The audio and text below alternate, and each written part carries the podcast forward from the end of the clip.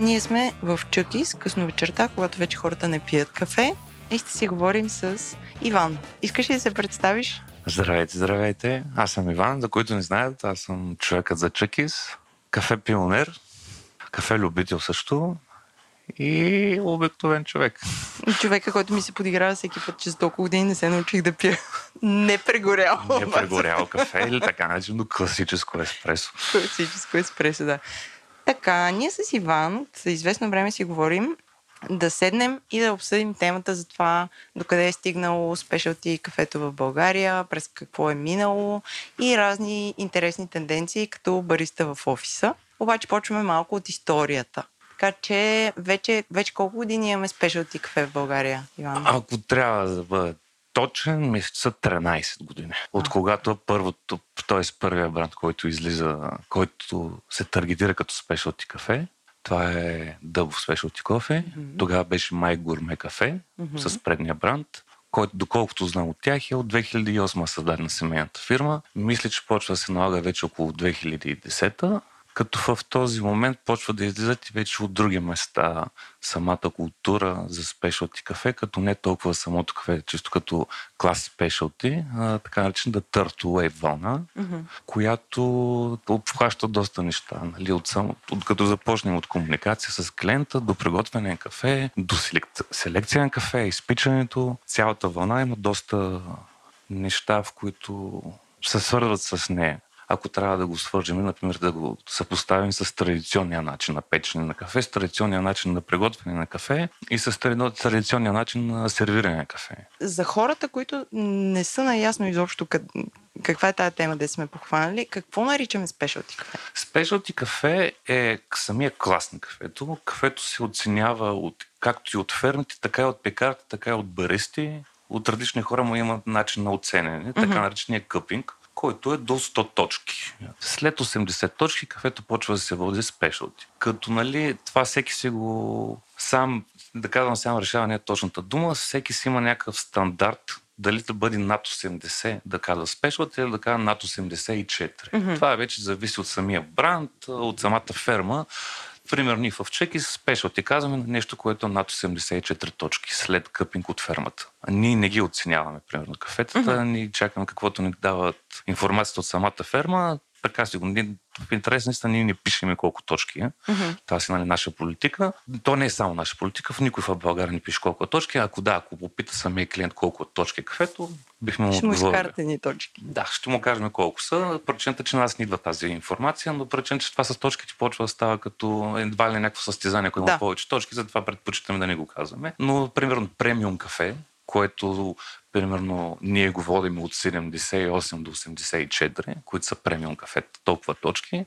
След това, че след 84 да наричаме specialty, след 86 почва да се казва microlot, т.е. от по-малки слотови кафе, т.е. от специални ферми, в които не изкарват толкова голяма продукция, се води microlot кафе и вече след това почват пак наименования, които последните години почнаха да не излизат. Тоест, от липсата на думи, почнаха да си ги мислят, но mm-hmm. Finest, което се води над 88 точки до 92 или така наречените кафета за, за състезания, състезателни кафета. Ти ходиш ли по състезания? Като бариста никой не съм ходил, гледал съм състезания, общо взето нали, съм от гръцка школа, съм бил на доста състезания, национални турнири на баристи. А ти как влезна в тази игра с, спешалти кафета? Аз имам доста дълга история, като нали, не съм занимавал толкова с кафе. В смисъл, занимавам се с кафе в последните 8-9 години плътно. Преди това имам някакви периоди, в които не съм се занимавал въобще с кафе. Бил съм бранд менеджер на италиански бранд кафе. Спинато се казва, от Палермо е фирмата, малка фамилна, фамилно, фамилно ростери, което това се случва през 2008 година. Тогава общо взето навлязах доста навътре с оценката на кафето, от фермите и начина на изпичане, като това не беше чисто като суха теория. Mm-hmm. Причината като бранд менеджер нямаш толкова достъп до да видиш как се случват нещата. Преди това, като казвам гръцка школа, дълги години, студентските години работих дълги години бариста. Може би от 2002 започнах да работя в, в заведения зад бар, като в Гърция му казват буфет. Буфета, където се приготвят топлите напитки. А бара е където са алкохолните да. напитки. И вече през годините, дори когато се върнах от, от Гърция с идеята, че ще се занимавам с реклама и с фотография, нали, в, някакъв в някаква по-креатив среда, пак ми избъснах с България, беше се търси, казах, няма как да дойда в... За мен беше доста чуда държава, 12 години са бях, не бях живял тук. И казах, окей, да вляза в нещата, да вляза в самата атмосфера на града, трябва да почна някъде да работя в кафе, поради че в кафето виждаш всякакви хора и започнах в Мементо, так му беше отворил на НДК Мементо. И ти на модерното директно. Да, да, да. Не то процентът беше с гръцки менеджмент. Янис. А, и много лесно ме взеха. Тогава, на тези времена, доста трудно се започваше работа в, в, в толкова реномирано заведение тогава. Като на мен това, което ме прави впечатление, главното беше, първо, че работиха с супер модерната машина за тези времена, Ламарцоко Страда, единствената в България, спомням си, отбити видваха да я снимат. нали, там имаше една норма, в която, когато те наймат на работа, първите три месеца още ни бараш машината и ако ще я бараш, правиш само кафе за колегите си, нали, за клиенти не правиш кафета. Причината, че аз бях работил в Гърция тази работа, а, на четвъртия ден му пуснаха да правя кафе на пети, нещо такова. Получаваше ми се и вече оттам нататък имам доста истории по момento. Много са ми дали като като за старт въобще да разбера и културата България на пиен кафе, против че в, Гърция няма нищо общо.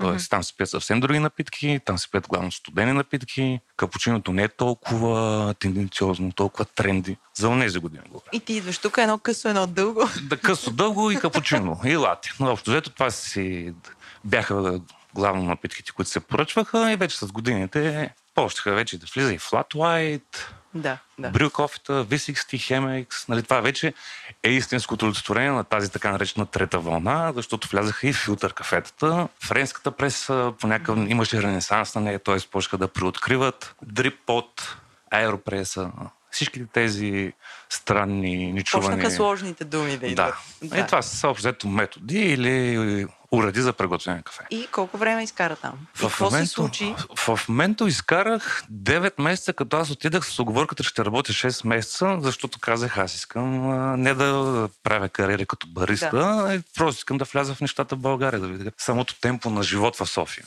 На 6-я месец ме пуснаха си тръгвам, каза, ще изчакаш докато намерим нов човек, така и така. И нали, останах още 3 месеца. След това, така, за, се, нали, заради това, което се прибрах в България, беше да се направя фотостудио. Направих го, казах, окей, влизам вече с, към мечтата си да реализирам. А, след две години фалира студиото. Нямаше работа. Единственият клиент беше пак мементо. Снимах коктейли, кафета, чайове и всякакъв такъв неща. Затова казвам, че много са ми дали още самото начало. Причината, че не знам дали беше от съжаление или от професионализъм. Като виждаха, че няма работа, бе, ала, снимай тук и коктейли. Правим и тък му, бяха, тък му отваряха коктейл бар. Трябваше да снимаме абсолютно всичко. Снимах и видеа в този момент за как първите коктейли, първите видеота за коктейли, видео, видео коктейли съм ги правил аз в София. И Оттам вече имах малък период, в който въртях един бар на малките пет в една зелена къща. То беше вело бар. В едната стая в къщата имаше вело работилница, фиксен райт, а в другата имаше бар. Хипи бар му каза, защото само хипари. Интересен период беше. Там съм се въртял около 4 месеца, но вече имах идеята, че ще си правя така наречен търтове в кофешоп. От липсата на такива в България. Тоест нямаше този, до този, този момент. Чъки си имаш този човек, с който е тук. И тогава почнах сериозно да навлизам, да чета, да обикалям, ходих доста до европейски столици да видя там как, как налагат самата култура. Тоест тази система, която имаше мементо, е, бих казал, че е по-традиционният начин на правене на еспресо. Там се следваха всички италиански стандарти. Ние mm-hmm. работихме с италиански пекар. Отколкото вече, когато тръгнах да поразглеждам другите, така наречена търтове вълна, там повече, първо няма блендове. А, не, че няма блендове. Има блендове, но винаги са били предпочитани моносортовете, т.е. от една ферма. Mm-hmm. И нали, това беше едно от първите неща, които направи впечатление, че кафето имаше абсолютно пълната информация откъде е. Доколкото до тогава повечето кафе брандове, като питаш какво ви е кафето, и те отговаряха 100% арабика. Добре, откъде е тази арабика? Тайна на фирмата, колко процента им отпали, ще ти кажат, от четири латиноамерикански държави са. Много е нали? хубаво. Нали, да страшно кафе, шоколад, ау.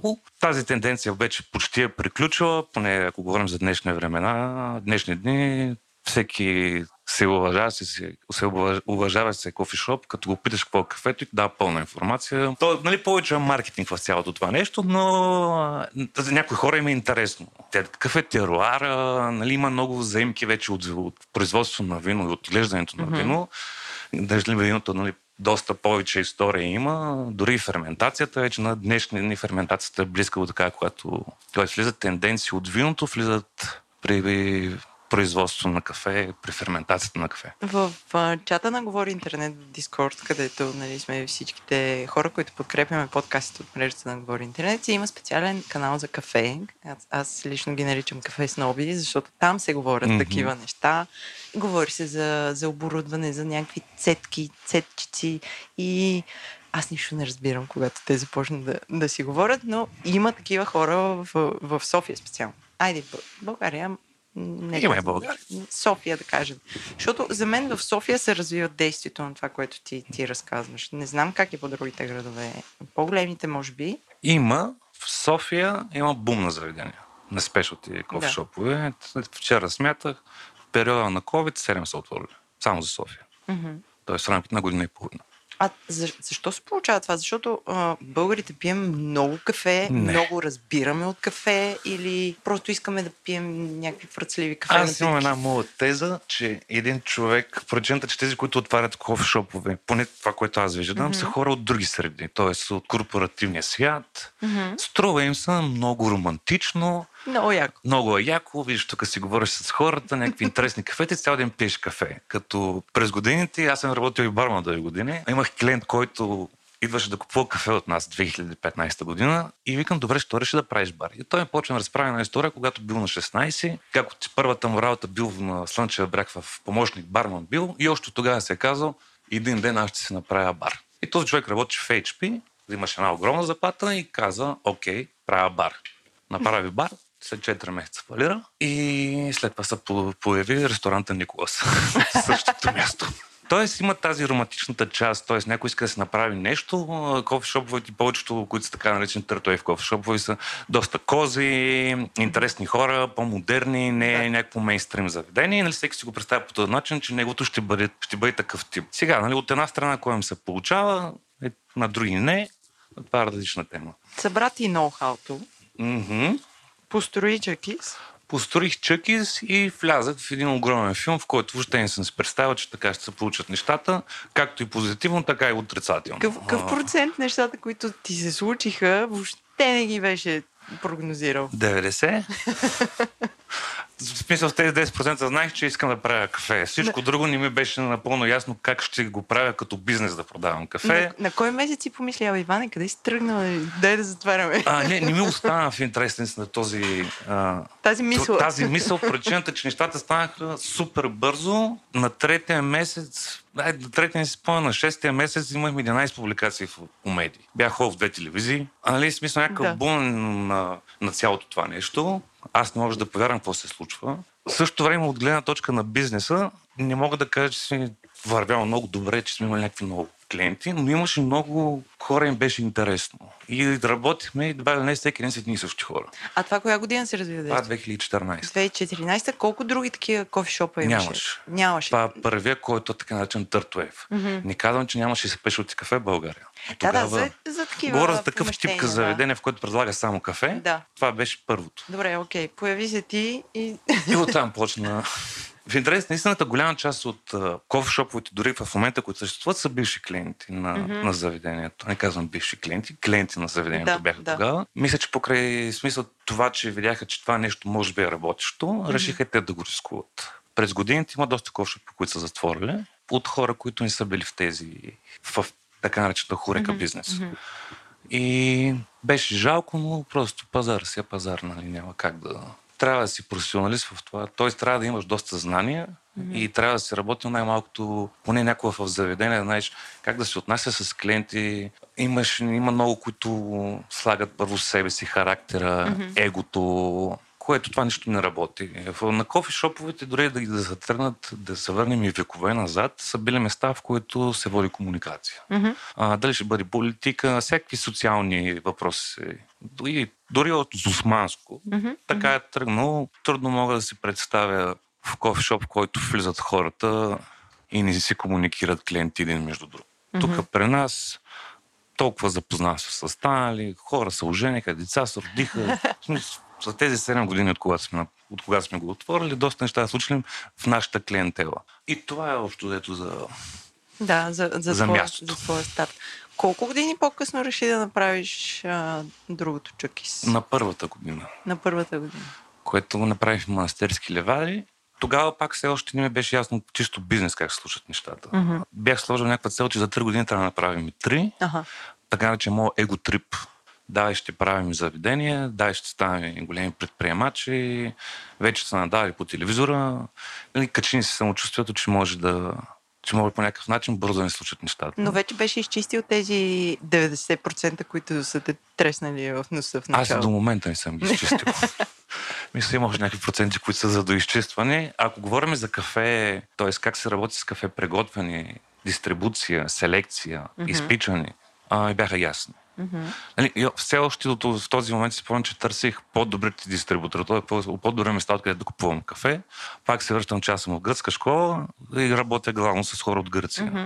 Другото, което е, че в Гърция има огромно пристанище, в което пристигат супер много кафета от цял свят. Което това е голямо предимство, когато взимаш от държава, която е от пристанищна държава, т.е. има голямо пристанище, причина, че кафетите идват скоро обрани. Мгм. Т.е. като ги добрат, правят ги в Grain Pro бакс, mm-hmm. чували, контейнера, кораба и набързо пристигат. Отколкото ако си в някаква, например, както Централна Европа, държави като Австрия, Мгм. е по-трудно да намериш по, по-прясни кафета. Мгм. Самите лотови, които идват, са малко по, по-стари, което нали, това не е нещо фатално, но нали, ако трябва да изпипваме т.е. какво точно трябва да бъде кафето, по-добре е, например, най-голямото пристанище кафе е в Хамбург. Мгм. А, нали, оттам да взимаш супер, прясно, супер прясни лотове. Аз знам, че ти правиш обучения на, на хора, на баристи, или поне имам спомен такъв преди.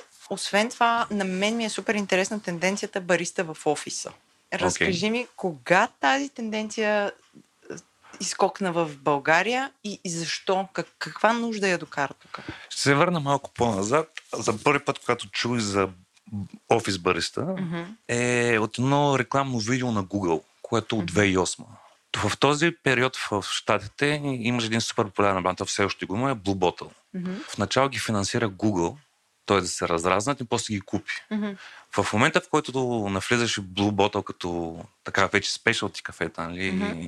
не традиционно италианско еспресо, а, решиха да пробват да се сложат в офиса, в тяхния, в, в някои от офисите, Да. да. си сложат баристите, да видят как ще се получи. Като нали, това дава добавена стойност за, за самия персонал. Мгм. А, ако трябва да погледнем от, економическата, от економическата страна, а, закупуването на кафе от дадена фирма, в която ще носи кафе и ще пълните и кафе роботи, кафе вендинг машини или нещо и такова, разликата е в една заплата. Да. Тоест не е някаква голяма.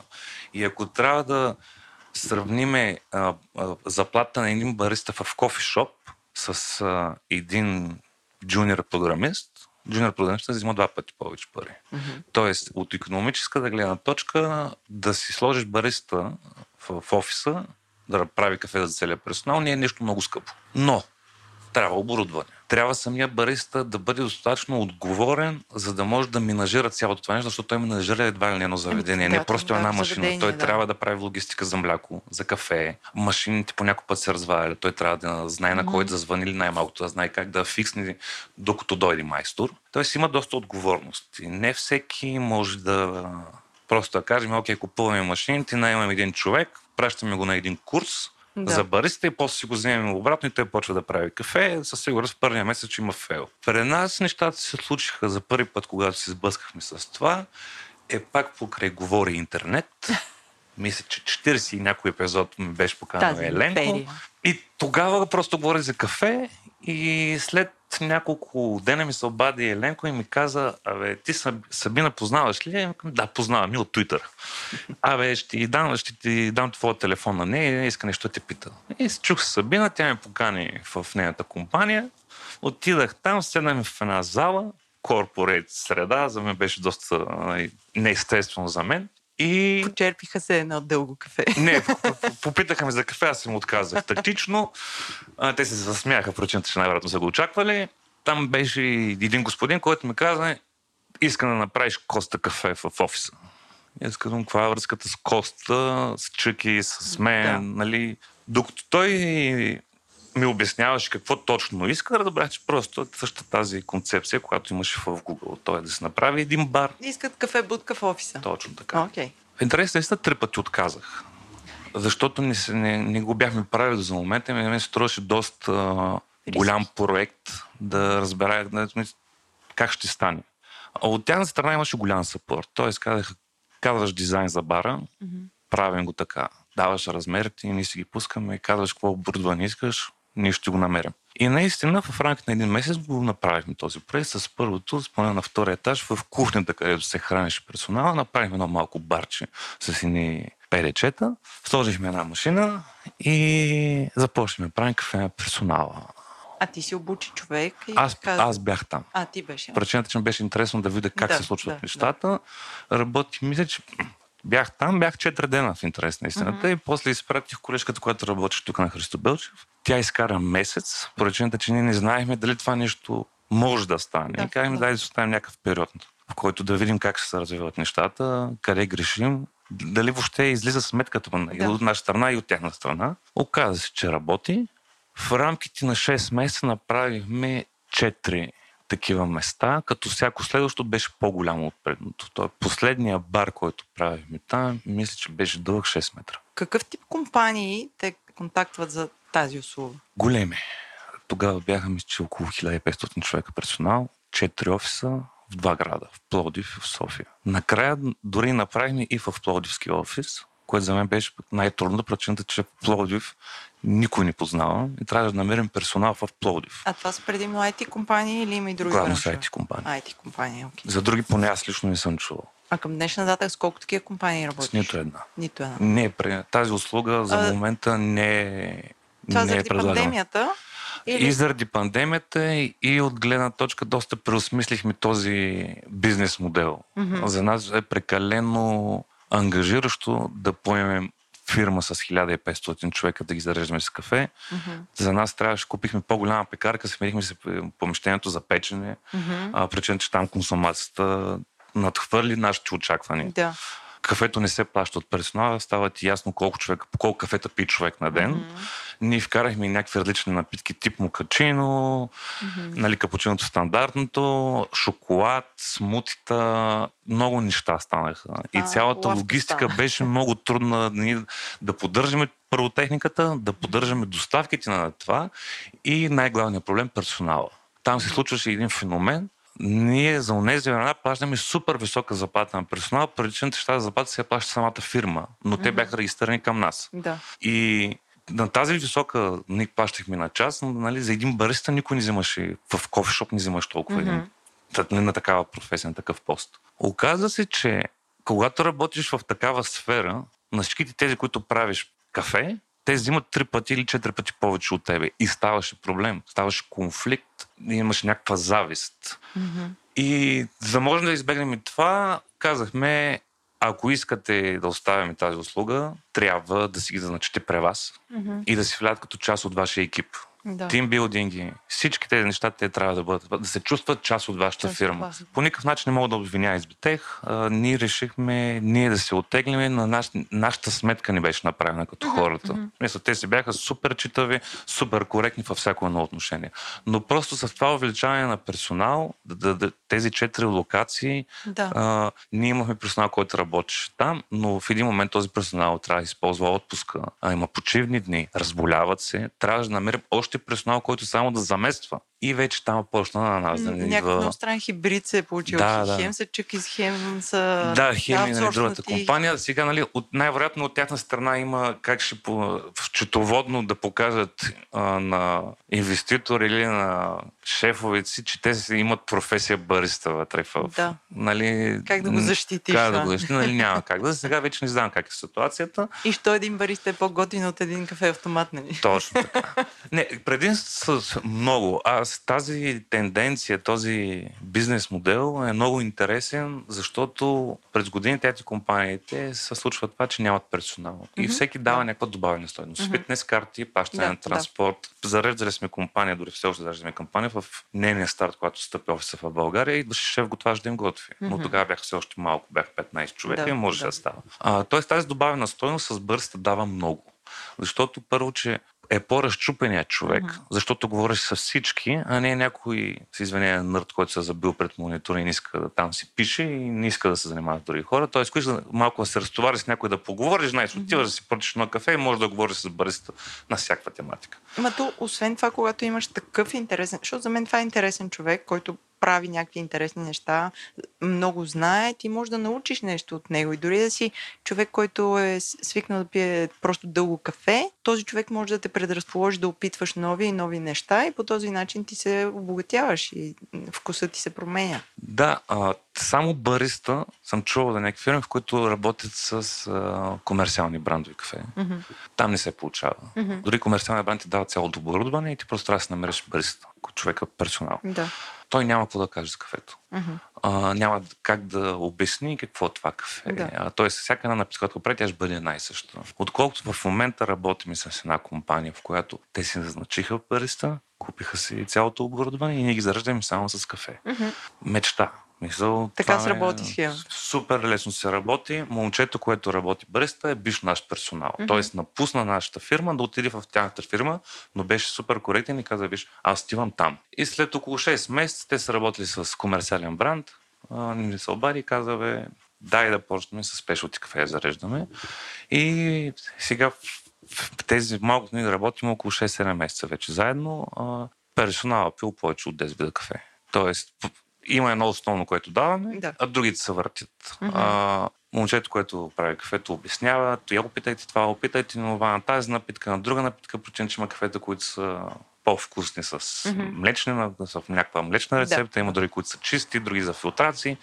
Нали, има какво да, да покаже само, да покаже самото кафе. Което това за нас е супер. За, за момента това е най-доброто, което сме видяли, когато говорим за, за офис бариста. Значи ли това, че забравяш за другия формат? Ние сме позиционирани сега и покрай COVID пандемията. А, нямаме чисто човешкия ресурс, да, нямаме да. толкова персонал, колкото може да обслужиме толкова. От друга страна, в момента офисите работят на 50% mm-hmm, в повечето да. фирми. А, не мога да говоря въобще от близките 6 месеца какво, какво бихме направили. А има ли други такива кофи шопове като теб, които знаеш да, прав... да предоставя също услуга? Аз лично от колегите, с които се познавам, не знам такава не компания. Знаеш. Чувам за някакви, които имат бариста в офиса, но не знам нито с какво кафе работят, mm-hmm. нито mm-hmm. кои са тези хора. Това вярвам, че ще, се раз... ще продължава да се развива, особено на места, където е когато големи офиси, където работи много да. персонал. Причината, че в някакъв момент излиза да, доста по-добре да плащаш една заплата mm-hmm. отгоре за бариста, който е човекът, който поддържа целият бар.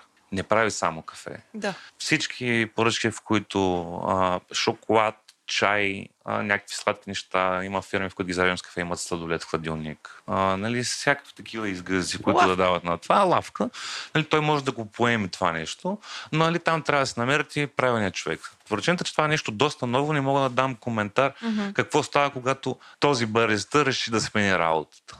Това мисля, че ще бъде доста фатално за самата фирма да сменят този човек да. и да намерят друг, който да пасне. Поръчен, че в едно заведение, когато е по-голямо заведение, имаш трима бармана. Един като си тръгне, идва другия, да, да. другите двама го вкарат веднага в нещата. Отколкото mm-hmm. си тръгне един бариста, другия, който дойде, той ще бъде на изцяло ново място, в което никой не е работил на такова, mm-hmm. дори да работил в заведение. Аз си мислех, че пазара, специално на това бариста в офиса, е доста по-широк а то си е било бутикова услуга. За момента това, което знам е доста бутиково. Да. Тоест, ако има в София компания, не мисля, че са повече от 5-6. Дай сега да го направим по-практично. Малко прилики и разлики и какво се е променило модерно срещу... Тоест, класическо Класично... еспресо, модерно еспресо, капучино, флет лайт, V60, Chemex. Това студеното дето аз го Фредо.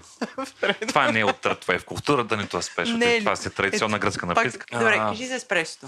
Окей, okay. еспресото, класическото еспресо, което е наложено чисто по италиански стандарт. А, има си стандарти на колко време е екстракцията, колко грама се слага, колко бързо изтича. Кажи тия неща, колко е, колко е екстракцията? 7 грама се прави класическото еспресо. Okay. В момента са много малко заведенията, в които правят с 7 грама кафе. А колко правят? 9, 10. Защо? Колкото повече, толкова по-добре Да има. да има.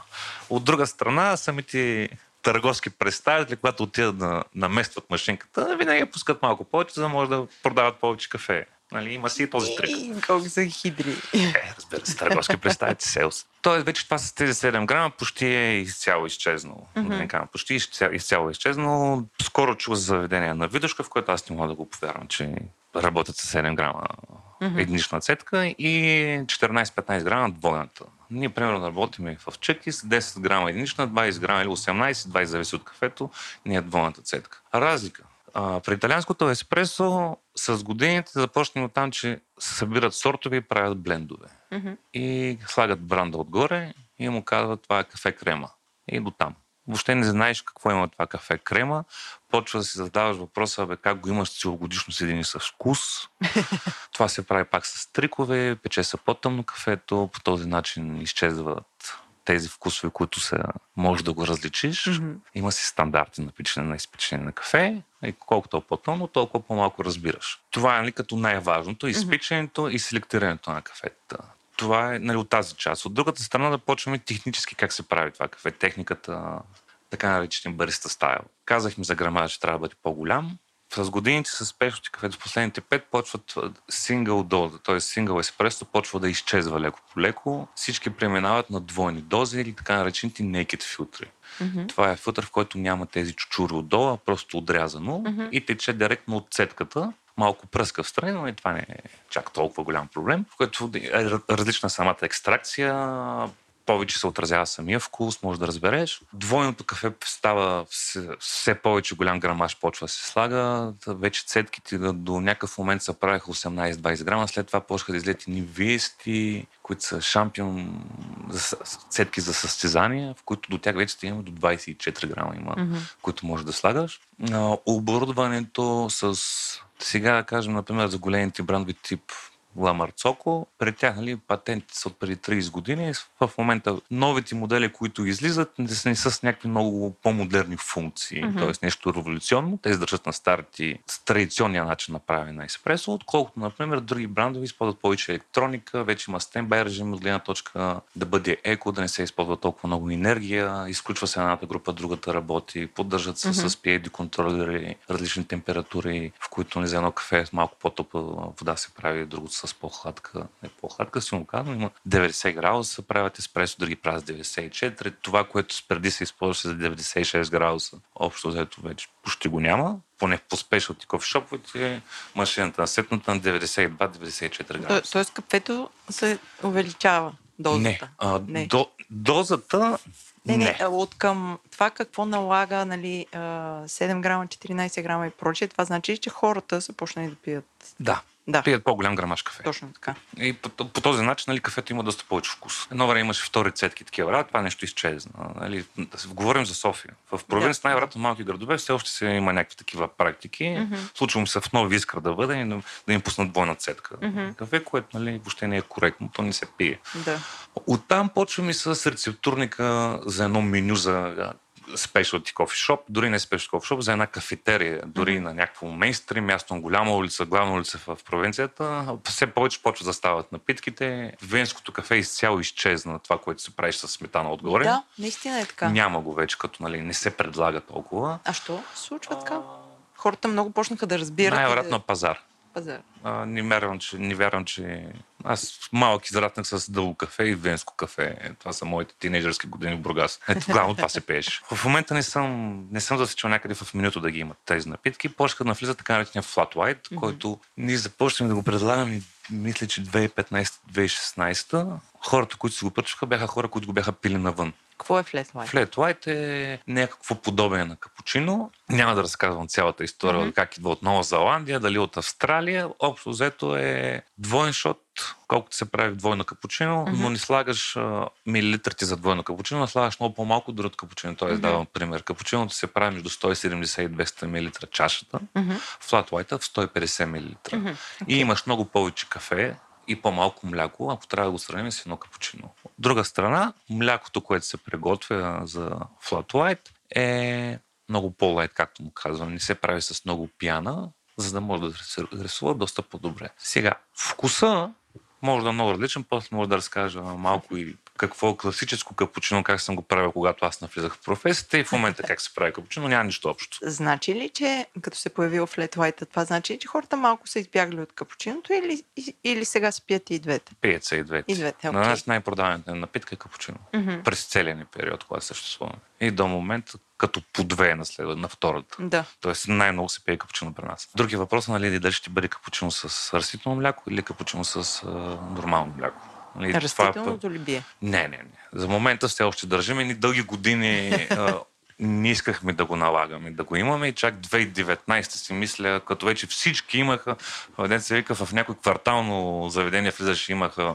Бадемово, Овесено, да, да. Соево, ние казахме не на това. Имали сме ревюта в по TripAdvisor и слагам ви четвърка и когато си сложите да имате растително мляко, ще си го променява питица. А, решихме, че няма и че вече 2019 с а, персонал го наложи. Просто почнаха да ми пилят на мен на главата. Трябва, много хора пита. И аз се предадих, как окей. За момента имам само едно, защото някой път влизат и ме питат какви ви са растителните млека, които предлагате. Тоест, едва ли някакво портфолио изкараме да, с да. 10 вида растителни млека. Не, държаме само oatmilk, соево мляко, а соево, извинявай, овесено. Да. Тук почваме нали, с проблемите какъв нос има на овесно мляко. Ако трябва да следим mm-hmm. тенденциите, кои, кои брандове са за баристи, кои за не, Ау Про изкарат едно, mm-hmm. Oatly друго. Нали, много брандове има, в които ако трябва да гледаме графиките, в момента това е бум в цял свят, няма откъде да си купиш oatmeal. Тоест има супер голямо търсене и малко предлагане.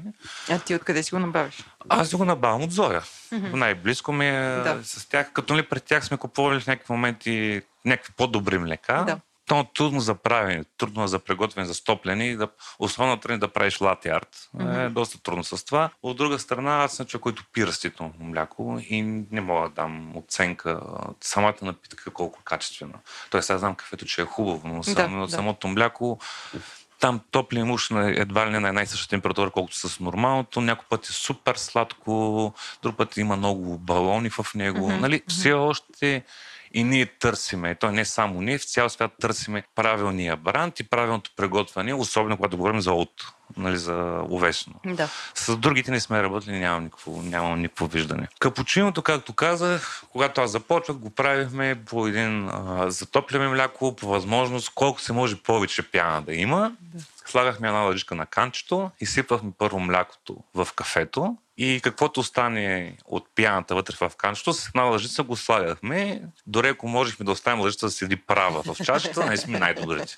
Това нещо почна да изчезва, пак се връщам на мементо. В Гърция почна да изчезва около 2007-2008 почна капучино да се прави по различен начин. Mm-hmm. Когато се прибрах аз 2012, в моменто, навсякъде в момента се правеше вече по модерния начин. Mm-hmm. Имаше и лати арт, те имаха и бариста шампион национален, mm-hmm. който хори на световно първенство. Тогава вече не се правиш по този начин, с който нали, лъжичката си ли права. Да, правиш да има рисунка, сърчица да. и така нататък. Това беше, нали, може би нещо, в което разви до най-голяма степен кафе културата, причината, че е атрактивно за клиент. Тоест, да, една чаша да. ще се сервират на сърчице и всички на 18 годишни момиченци и почват да бъдат телефони. Теле вече имаше смарт телефони, инстаграм и се почваше една лудница, всеки снима кафето. И до днешна дата все още е така. Масово всяка една чаша с лате арт се снима и се публикува в инстаграм. Как се учи този арт? Много практика. Вече по мое време нямаше къде да се гледа как се прави, трябва да отидеш на някой, който може да прави. Тоест, ако почнеш работа в някакво читало заведение, да има читав бариста, който може да обяснява, да ти да. покаже, да ти фани ръчичката, както на то, тези, които са интимните моменти, прочен той да прегръща, че да може да, да, може да. да направи самото движение, нали, държите ръката. Вече... Сега има YouTube. Има YouTube, всичко е slow motion, всяка да, един, да, да. всяка микросекунда виждаш как се случват нещата, т.е. много по-лесно става. Тук, когато не е персонал, а, около една седмица ги обучаваме на това, но и казваме, трябва да гледате бързите шампионати, mm-hmm. има достатъчно клипчета в това, т.е. опитваме се да, да ги научим през интернет, да. а не толкова ние Само да влизаме в това. Като ли нали, всеки един бързец си има стил направен, да, mm-hmm. как хваща чашата, как хваща канчето. Да. Нали, общо дето има някакви стандарти за застопляне на мляко и за изливане на мляко, но всеки има нали, повече, по-индивидуалност във всеки един, както прави кафе. Mm-hmm. Най-малкото в едно изсипване на мляко с годините са променили доста нещата. Как се изсипва, как се разбърква, да, да. кои рисунки стават повече за са по-атрактивни като визия, но самата напитка не е толкова вкусна. Mm-hmm. Нали, има и тези малки трикове, но е това всеки един бизнес, всяко едно заведение се го прави по тяхен си начин. Я кажи сега за тези сложните кафета, както, както аз ги наричам. Филтър кафета, брю кофи. А, това са пак от така наречената трета вълна. Mm-hmm. Не са, то, те не са сложни като кафета, просто са непознати. Не мо... То това... там не е повече тех, технолог... технология. Всичко се прави ръчно. Да. А, един чайник. Трябва топла вода и някаква филтър система. Като филтър система говорим за една пластмаса, в която да. слагаш филтър в нея, просто да задържа самия филтър. Когато ние започнем, беше супер тренд и хората още не знаеха за какво става. Просто mm-hmm. като казваш Хемекс, какво е, той гледа като вулкан. И ни тогава не беше много атрактивно да обясняваме какъв е патента, коя година е това, го е измислено, кой е химикът, който седи за това нещо. Нали, от маркетинга гледна точка бе, много, много работеше при нас. Хората се впечатляваха. А, с годините почнем да забелязваме, че бих казал, че в момента V60, които от филтрацията е най-поръчвано, е 7-8 място като mm-hmm. напитки, които се поръчват. Все още са по-малко клиенти български, отколкото чужди клиенти, които да си го поръчват. Mm-hmm. Това е кафе, в което влагаш доста чисто като грамаж. Mm-hmm. А, самата екстракция отнема между 2, 3, 4 минути, зависи кой, нали, от кой вид е, което означава, че има повече кофеин в самото кафе. Та, колкото по-дълга екстракцията, толкова повече кофеин вадиш от кафето. Mm-hmm. При еспресо слагаш същия грамаж кафе, но там се случват нещата за 30 секунди, да. в максимални 35, ако е отбой, например. Тоест кафето е силно. Когато е непознат вкус, ако цял живот си пил еспресо в един момент те дават V6, ти кажеш кафето от чай. Чай с вкус на кафе. Нали, такава е визията. Хора почват да му слагат захар, което не се прави. Тоест, забран... да не казвам забранено е. Анатема. Да не искаме да се прави. Chemex V60 Aeropress в момента бих казал, че е доста тренди последници 3-4 години дори, като за мен това по-странно, но отидеш в заведение и си пърчиш метод, който е къмпингарски метод. А, то е една малка... Това дори в къщи дойде Aeropress. Така ли? Да. Има ли го това? Окей. Okay. Харесвано Какво е, а, атрактивно е, може да го носиш навсякъде с да. тебе. Просто удобно е. Mm-hmm. На мен от всичките филтър кафета това най-не обичам. Аз mm-hmm. съм фен на V60, но не бих казал, че го пия пък и толкова често. Mm-hmm. Тоест, да кажем в месеца, ако пия по 3 до 5 еспреса на ден, V60 пия в месеца не повече от 3-4 пъти. И това е от гледна точка колко да опита някакво кафе. Не, не е моето. През години съм имал периоди, в които съм пил много, особено в началото, за да мога да го продавам, трябваше да се науча да видя какви са неговите да. качества. Аз дълги години съм пил с френска преса вкъщи и ми беше лесно, нали, тази... Не бях свикнал само mm-hmm. на еспресо. Mm-hmm. Също съм имал шварц машина с кафе mm-hmm. и пак ми беше близък вкуса.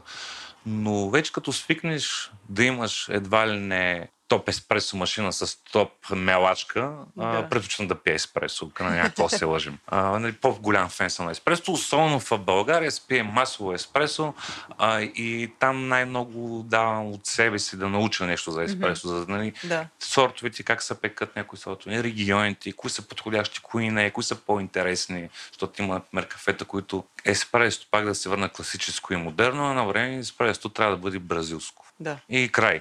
Ако няма бразил, в бленда някакво бразилско кафе, това не е еспресо. В момента, последните 6 години не бяхме така, т.е. основното ни кафе е за еспресо, което се казва еспресо, но е с бразилско кафе, само бразилско mm-hmm. кафе, но винаги има и втора мелача, когато има някакво друго. И сега, ако почнем някои африкански кафета, в които особено някакъв по-светъл рост, не, те, не течат по така наречен италиански стандарт. Много по-бързо изтича кафето, няма това плътно тяло, което има при бразилските mm-hmm. кафета, нали, доста по-различно е. Тези неща почват да се налагат и самия клиент почва да ги разбира. Не, mm-hmm. не е както преди да търси къде е каймака в кафето, сега да. търси повече вкуса. Аз ще те питам за каймака. Още ли е толкова важен? За... Мога да говоря за наши клиенти? Не. Но ако с ресторанти, които зареждаме, все още има въпроси. Абе, днеска пуснем кафе и нямаше много каймак. Сега хубавото от нашата страна е, че нашите кафета общо са супер прясно изпечени. Mm-hmm. Кафета, които са на 4-5 дена, въобще не сме чакали 10-15, да. че да почнем и ги правим дистрибуция. То докато е прясно е доста пухкаво и прави голям каймак. То пълно с газ. И като тежне се едно сложило веро вътре. Смисъл, така, смисъл такъв каймак прави. Клиентите са супер доволни. Сега, нали, това от друга страна колко е чисто като вкусово. Какво е причината, че до около 10-тия ден, докато се изчезнат тези газове, не е истинския вкус на mm-hmm. самото зърно нали, на самата екстракция. След 10 ден вече почва да излизат асовкусовите, нали, хубавата част. Да. Но в ресторантите ми предвид, че не се прави толкова много кафе и като го оставяме, примерно 2 кг кафе, те го пият два, два, два месеца, един месец да. го пият. Това не се пие толкова кафе. Особено ако ни пие персонала кафе, да го дава само на клиенти, то се възстоява. Mm-hmm. Има някой път, когато са ни връщали кафета, прочента, че ни даваме до срок 3 месеца. Подходящо, не че да. се разваля. И вече там около 2 месеца и 20 дена ходим и си ги прибираме и носим нови. Но, рядко се е случвало, но има и такива случаи, в които няма толкова консумация. Например, да. по барове, главно персонал пие кафе. Да. Нали, не, това. И ние затова нямаме толкова, нали, като клиенти, като бармен вече нямаме. През години сме имали един-два, нали, това е изчезна. Друго за нали, по-модерната част вече на, на кафето, както казахме, екстракцията на еспресото е доста по-различно заради начина на изпечение на кафето, заради сортите, които се използват. Капучиното все още се остава като номер едно напитка, не е само при нас, навсякъде това се пие и вече там отиваме в цените, което това след COVID, още не е приключил, mm. има масово вдигане на цени на напитки. Не mm-hmm. толкова, на когато си го купуваш на зърна. Напитките са в някои случаи има удвояване на цена. А, както и в спешалти кофешоповете, така го има и в мейнстрим заведенията, mm-hmm. по кварталите и така нататък. Има ли промяна в пресезоните? Зимата пиеш повече нещо топло, лятото идва Фредото. нас... В София има ли го това нещо? Мога да говоря за нас. В момента купувам една турба лед и я използвам две седмици. Mm-hmm. Лятото купувам две турби лед и ги използвам един ден. Mm-hmm. Тоест, моментално стане ли топло, започва да се пие Фредо. Да. Дали ще е Фредо еспресо или Фредо капучино или Фредо лате. Също и с Cold Brew, което е нали, то супер тренди. Да. Преди не се пиеше толкова, в момента се пие масово. Лятото почва да се пие студени напитки. И това е последните 2-3 години масово се случва Аз имам наблюдение, че и колд освен аеропресата, хората си го вкараха в къщите, защото е лесно за приготвяне. Mm-hmm. Просто трябва една бутилка, нищо повече. Да. А, слагат ли много захар българите на кафето? 2 кг захар го продавам на 4 месеца. Не е много. Това не е много. Не е много. Да. Браво. Нашите кафета нямат горчевина, а, много по-сладки са. Все още ме е чудно как а, в капучиното слагат а, захар. То самото мляко има. То самото мляко при самото стоплене, при mm-hmm. на температура, то почва да вади захар, но да. и там проблема е да не го пригориш, защото mm-hmm. се карамелизира и почва да става горчиво самото мляко. Да. То не е толкова кафето. В случай, че млякото вади захар, кафето е сладко, когато не е изпечено там и там няма горчевина, mm-hmm. става супер сладка напитка. Като вие слагат по 4 захарчета, защото има и някои влизат и нали, за първи път предупреждаваме към първо опитват и после слагате захар. Защото нали, става това, че о, много ми е сладко. Е. Да, да първо опитайте. Да. А, но почва все по-малко.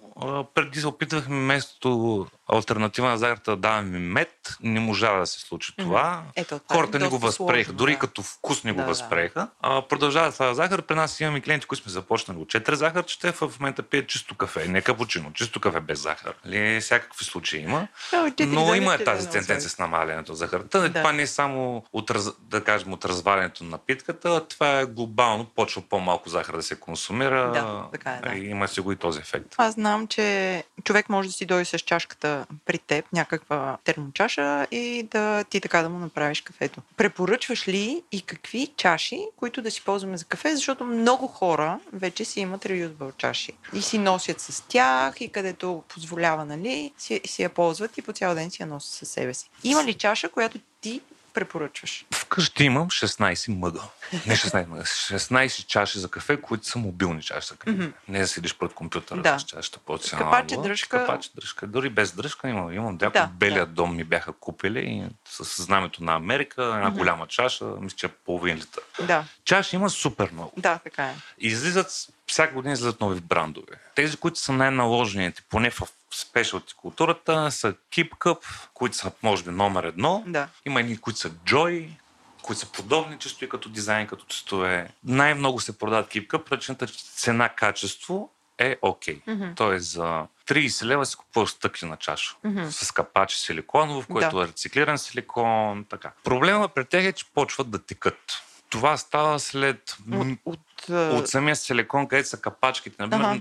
Те ги рекламират, може да си ги сложиш в чантата.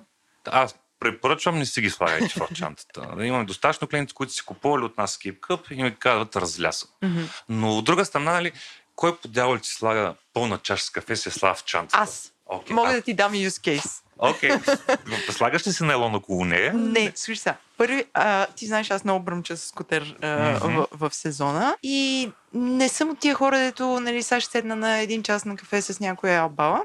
И винаги имам едно, моите по-скоро са термосоподобни неща. Преди да стигна нали, до, до това откритие на човечеството. И те се за, за, затварят много-много стабилно, включително имат едно а, заключващо копче. И аз си го пъхам в раницата и знам, че няма да, няма да протече и примерно половин ден аз имам кафе. Освен това, то пази кафето топло. Наистина топло. Тези, които... Причината, че всеки един бранд, когато изкарва някой, аз си ги поръчвам. Да. Кипкъп, когато си поръчвах Кипкъп, ги нямаше, нямаше внос в Европа. Си, Мгм. и го карах от Австралия. Чаках Да, 30 да. дена да дойде, плащах мито на чаша, някакви такива чудеси беше. Мгм. За това, което мога да препоръчам, са чаши, които са с винт, т.е. капака да. се затваря. Последните години има Fellow един бранд, Мгм. който те започнаха от чайник, направиха чайник, с който си сипваш за V60 за нали, всички тези филтрации. В момента портфолиото може да имат 15 аксесуара за кафе. Да. Един от тези аксесуари са едни тяхни, те са повече термос. Мгм. Преди две години си ги купих, бях супер впечатлен. Чисто и като дизайн, Мгм. като изработка, беше не, скъпно. Изгледаха около де- бройката, която е малката, която е 350 мл, по спомен говоря, беше 90 лева. Ми излизаше с мито, с всичко с Да, доставка и да. така нататък. А в България не знам дали някой ги вкарва. Виждам ги на някакви концепт сторове. Мгм. Причина, че нали, като гледна точка на дизайн са супер Да. атрактивни. нали, изчистен дизайн, а, такъв американски, изглеждат като тон колонка, правилно от Apple, така да кажем, нали, с такъв такава визия. В това новото заведение, което е в Paradise, Latte, Society, Беличко. 80, да, Беличко, там има такива, които мисля, че не са брандирани. Мгм. Малкия размер, който е. Не видях на какви цени се продават, но видях, че там има. Дрека имаха в някакъв момент. Не знам, бях виждал около тях Да, по някакви да. снимки, не знам дали са ги продавали или са ги използвали. Но самия бранд Fellow е по-труден за намиране в България. Със сигурност може да си купи от някъде онлайн. Е, онлайн, Да, да. да, гледаш е го да от. Европа, Да. причината, че излиза наистина скъпо. Мгм.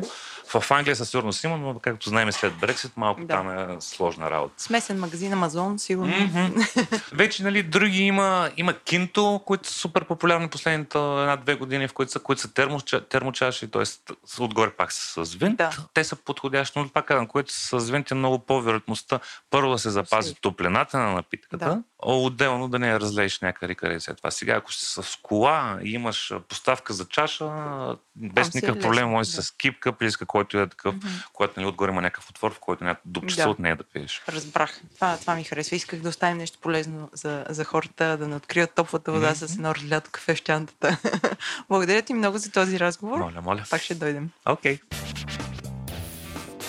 Това беше приказката за кафето. Пишете ни на info.drop-chili.com или в социалните мрежи.